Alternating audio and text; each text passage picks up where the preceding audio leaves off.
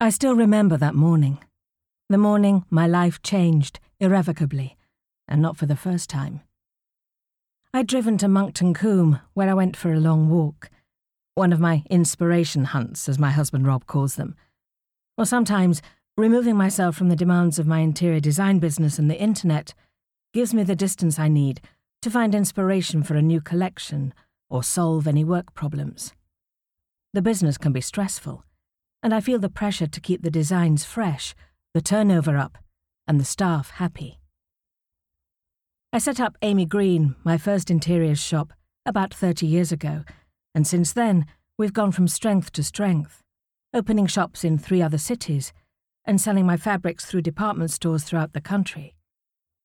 Of course, the biggest change has come through the internet. So our thriving online shop sells fabric and our products throughout the world.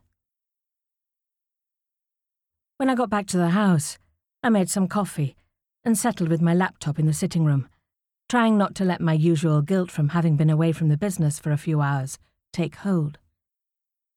Silly, really. As silly as biting down on an aching tooth. As soon as I logged into my inbox, I could see that Kerry, our marketing director, had emailed me repeatedly, her messages all flagged as high priority. I was immediately on alert. Since she enjoyed being in control, she usually kept communication to the bare minimum while I was out of the office. She liked proving she could cope without me. I opened the most recent one. Amy, where are you? For God's sake, get in touch when you get this. I quickly checked back to her first email and started from the beginning of the thread. She must have sent it the previous evening. The accountants have found a discrepancy of almost £200,000. I had to pause and read the sentence again. that was impossible. Rob looked after the financial side of things for me and would never let a figure like that go unnoticed. All the same, I felt a nasty shiver of unease. They're investigating several accounts that we've paid money into that I don't recognise. Need your help, urgently.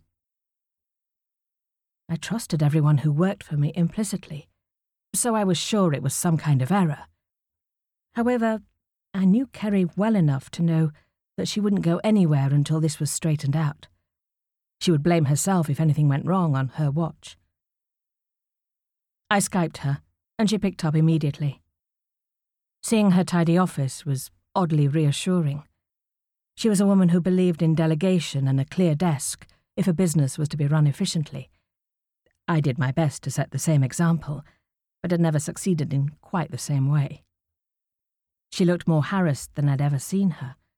Her hair, usually neatly pinned up, hung messily around her face. She looked exhausted, though relieved to see me. Amy, thank God. I've been trying to get hold of you all day. I know you switch off when you're working from home, but I've been going out of my mind. Tell me, what's happened? She pushed her hair back off her face. I got a call from the accountants.